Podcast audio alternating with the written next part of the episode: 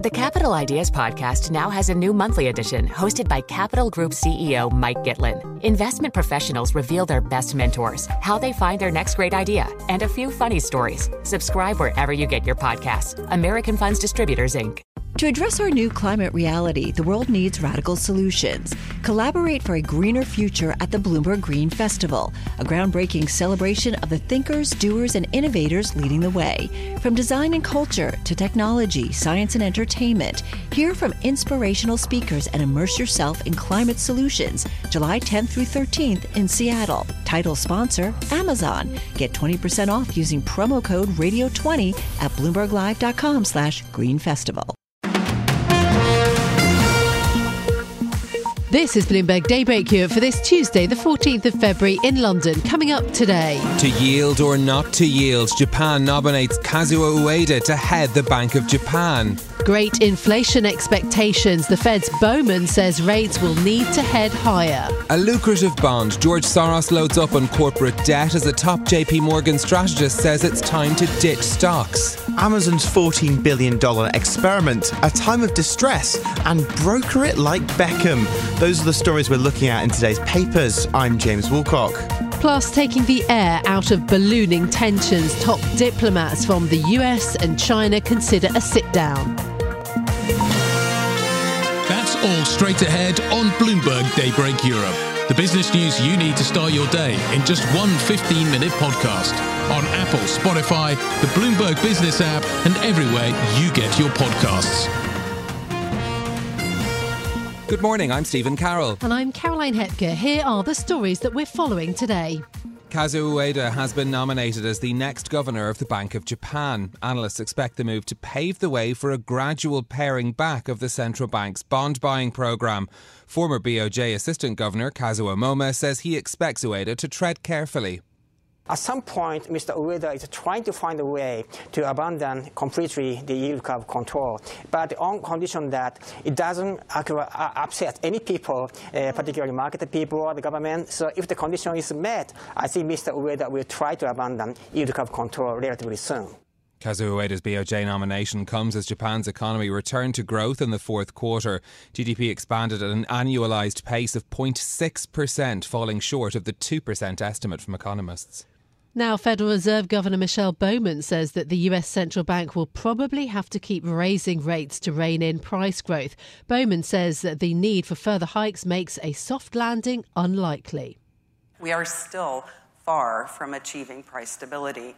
And I expect that it will be necessary to further tighten monetary policy to bring down inflation toward our goal. Doing so will likely lead to subdued growth in economic activity and some softening in labor market conditions. Bowman's comments echo those of the Fed Chair Jerome Powell, who told Bloomberg last week that further rate hikes will be needed to quash inflation.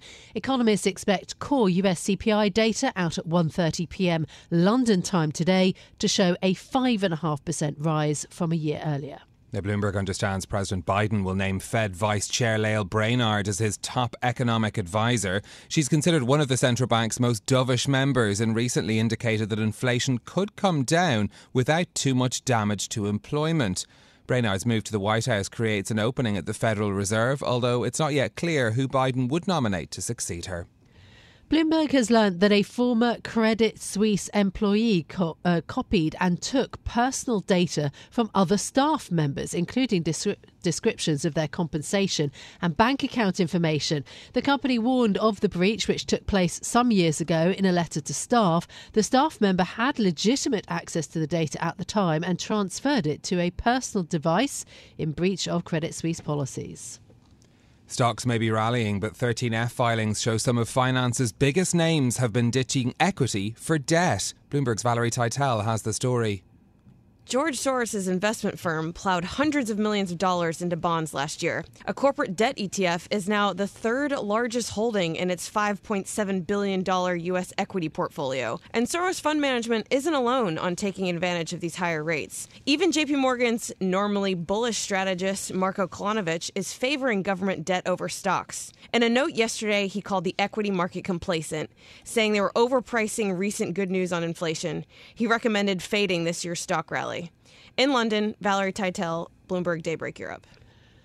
Now, away from the markets and onto some politics, Bloomberg has learned that the US Secretary of State Antony Blinken is considering sitting down with his Chinese counterpart Wang Yi. Sources say the two would meet at the Munich Security Conference later this week, provided both sides agree. Speaking ahead of the conference, the NATO Secretary General Jens Stoltenberg warned of the growing intelligence threat from Beijing and elsewhere. We see it in cyber, we see it with satellites, more and more satellites, and we see it then with balloons. Uh, that highlights the importance of our vigilance, uh, our increased uh, presence, and also that we uh, ramp up and step up how we share intelligence and how we uh, monitor and protect our airspace. The NATO Secretary General spoke as the US recovered what it calls significant debris from the remains of the balloon shot down uh, off the coast of South Carolina last week. So those are our top stories this morning. Uh, one of those stories on the Bloomberg Journal this morning that caught my eye uh, is to do with uh, regular office spending habits. Now, it is Valentine's Day, but some things that office workers are not buying each other is lunch, apparently. No, five quid a sandwich. No, thank you very much. Um, look, people going back to offices, though, immediately post pandemic, they were splurging. They were going out, they were buying the expensive coffee. The excitement, Caroline. Yes, but look, the cost of living crisis has crushed all Less of excitement. that. Yeah, not so good for, for the retailers. That's kind of one end of things. Then the opposite end also. So the UK's new register for overseas um, owners, beneficial owners of property in the UK, I think this is such a fascinating story, right? It's the government kind of lifting the lid on who owns properties in the UK. We've crunched the numbers. Very interesting names that pop up now. Yes, indeed. The Russian tycoon Alexander Frolov, um, you know, former chief executive of the Russian steelbook Evraz, just one of those who's who's featured in this story by our colleague Benjamin Stupples today about um, people who have, are showing up on this list of people who, who have registered um, properties. Yeah, absolutely. You've got James Dyson, who's the UK's richest person, Stefan Persson, the man behind the Swedish retailer H&M, and yes, Saudi Arabia's uh, Al Rajhi family, the ruler of Dubai. I mean, so many names. Really interesting. Also, I, I like this piece because we're going to blow our own trumpet, which is that we interviewed the minister, Martin Callanan, around this. You know, this is a kind of effort in the UK to bring a bit more transparency. So, yeah, the piece. Um, so basically, now people who own property tracts of lands in the UK, they do have to kind of declare themselves. What a perfect summary of our diverging interests. Yes. I'm worried about sandwiches and Caroline's worried about luxury property, right? Coming up next, Amazon's $14 billion experiment, Time of Distress, and broker it like Beckham. The Capital Ideas Podcast now has a new monthly edition hosted by Capital Group CEO Mike Gitlin. Investment professionals reveal their best mentors, how they find their next great idea, and a few funny stories. Subscribe wherever you get your podcasts. American Funds Distributors, Inc. Osage County, Oklahoma is getting a lot of attention right now. It's the setting of Martin Scorsese's latest film, Killers of the Flower Moon. The movie's based on a book about the 1920s Osage murders, when white men poured into Osage County and killed Osage people for their oil wealth. I'm Rachel Adams Heard, the host of In Trust, a podcast from Bloomberg and iHeartMedia. For over a year, I was reporting a different story about other ways white people got Osage land and wealth, and how a prominent ranching family in Osage County became one of the biggest landowners here. Their ranching empire was built on land that at the turn of the century was all owned by the Osage Nation. So, how'd they get it? Listen to the award winning podcast In Trust on the iHeartRadio app, Apple Podcasts, or wherever you get your podcasts. Now, the paper review on Bloomberg Daybreak Europe. The news you need to know from today's papers. Bloomberg's James Wilcock joins us now for that. James, it's a bit of a mix in the newspapers today. So, some talking about defence, Ukraine, and spy balloons, and some about the coming council tax hikes and that cost of living crisis in the UK. The first headline, though, that we'll talk about is in the Telegraph, an eye catching line asking, Can men ever get Valentine's Day right? I mean, that was my pivot as Caroline to talking about David Beckham. The Telegraph Right. report and saying, can men ever get Valentine's Day right? Right. However, what I really want to talk about in the Telegraph is this idea that David Beckham has been approached to front Manchester United takeover bids. Now, so what I find really interesting about that sports story, outside of sort of the love in with Valentine's Day, oh, Okay. is that it is Premier League's most valuable club, Manchester United, and it is one of the world's top three most valuable, with estimates ranging that valuation in sort of four to six billion. Now, given back in 2005, the Glazer family bought it for 800 million in a leveraged buyout, that return is quite impressive. As well as that, the Athletic calculate that nearly 450 million has been taken out of the company, sort of through IPOs, share sales, and dividends since then. But yeah, but the Mm. thing is, David Beckham may have been approached, but actually he's not attached himself to any bits, has he? Well, this is what's so interesting about, to me about buying a company versus buying a football club. They often say there's no money in it, but again, the Glazer family show you there can be money made. But unlike any other company, you have to win over the fans. So they've approached. There are. It's rumored are roughly sort of four or five kind of big bidders at this final stage, the soft deadline for Friday, and there have been sort of rumours that David Beckham has been approached to endorse one of these bids. When Chelsea was bought out recently, uh, Serena Williams and Lewis Hamilton were targeted because the idea being you get a big celebrity endorsement and it might give you the edge in getting the fans on board. The other side of the story that's fascinating, though, is like you say, Beckham hasn't attached himself to any bid because he's actually going more of an investment focus himself. There's often more money for these big, famous celebrity footballers now in starting their own companies and big investment vehicles. I mean, you look at, say, Michael Jordan, whose estimated net worth is now $1 billion due to his investments, dollars, wow. not his endorsements. Okay, I'm going to steer us neatly away from the sports news and to talk about inflation. Uh, in the Times today, inflation putting firms over the edge. What's this about? So, I mean, we've been hearing all these grim economic news for quite a while, Stephen, and we go from that to the idea of, well, how do you find out which companies are going to go bust? Well, you talk to the experts. City restructuring specialist FRP of Advisory has told their shareholders expect more restructuring in the coming months.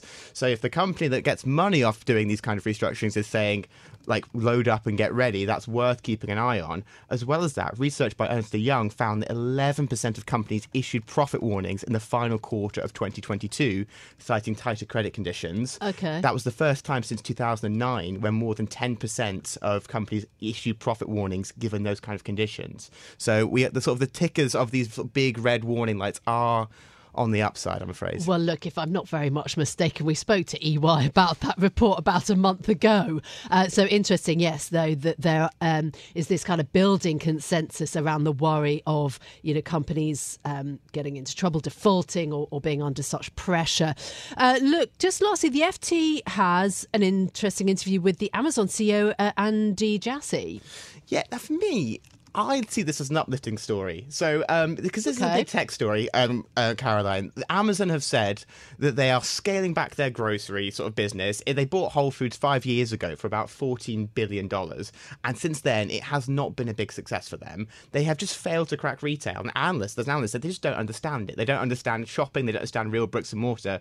Why I find that uplifting is a company that has revolutionized online shopping and completely changed the way we buy stuff still can't crack some of the things that some of the older businesses can still do, going into a shop, how a store feels, how it works.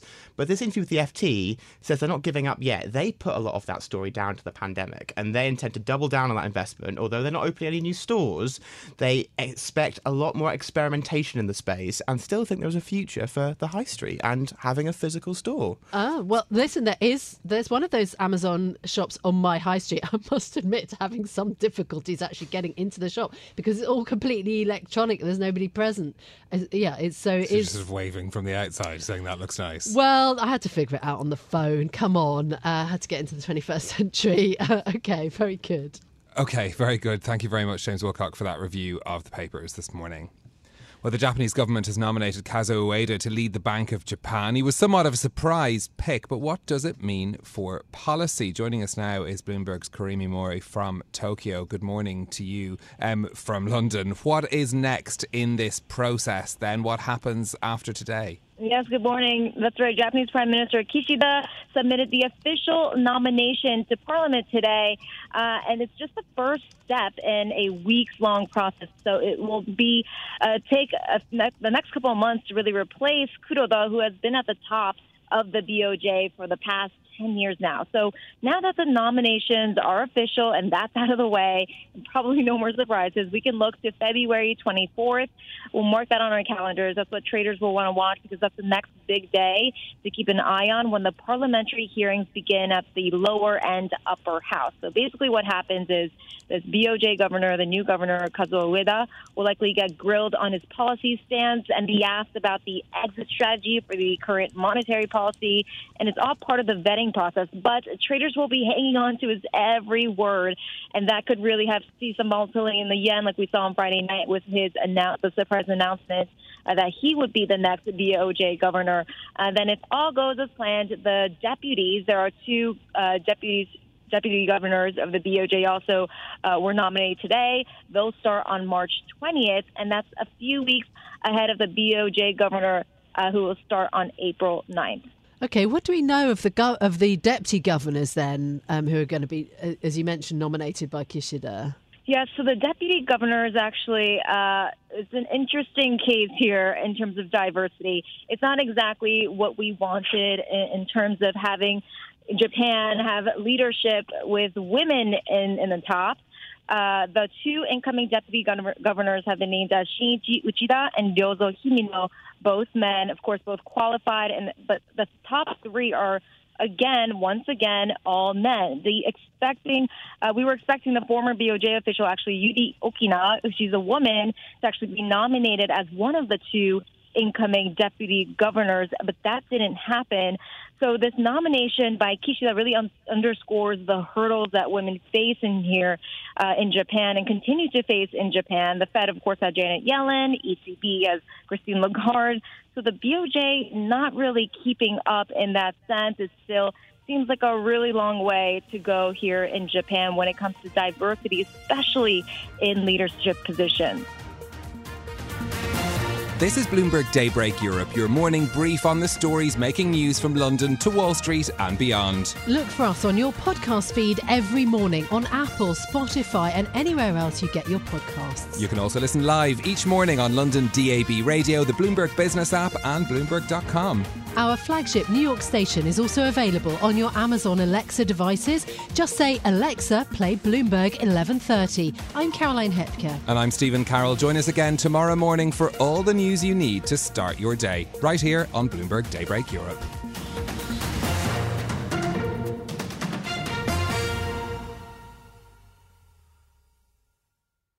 To address our new climate reality, the world needs radical solutions. Collaborate for a greener future at the Bloomberg Green Festival, a groundbreaking celebration of the thinkers, doers, and innovators leading the way. From design and culture to technology, science, and entertainment, hear from inspirational speakers and immerse yourself in climate solutions July 10th through 13th in Seattle. Title sponsor Amazon. Get 20% off using promo code radio20 at bloomberglive.com slash green festival.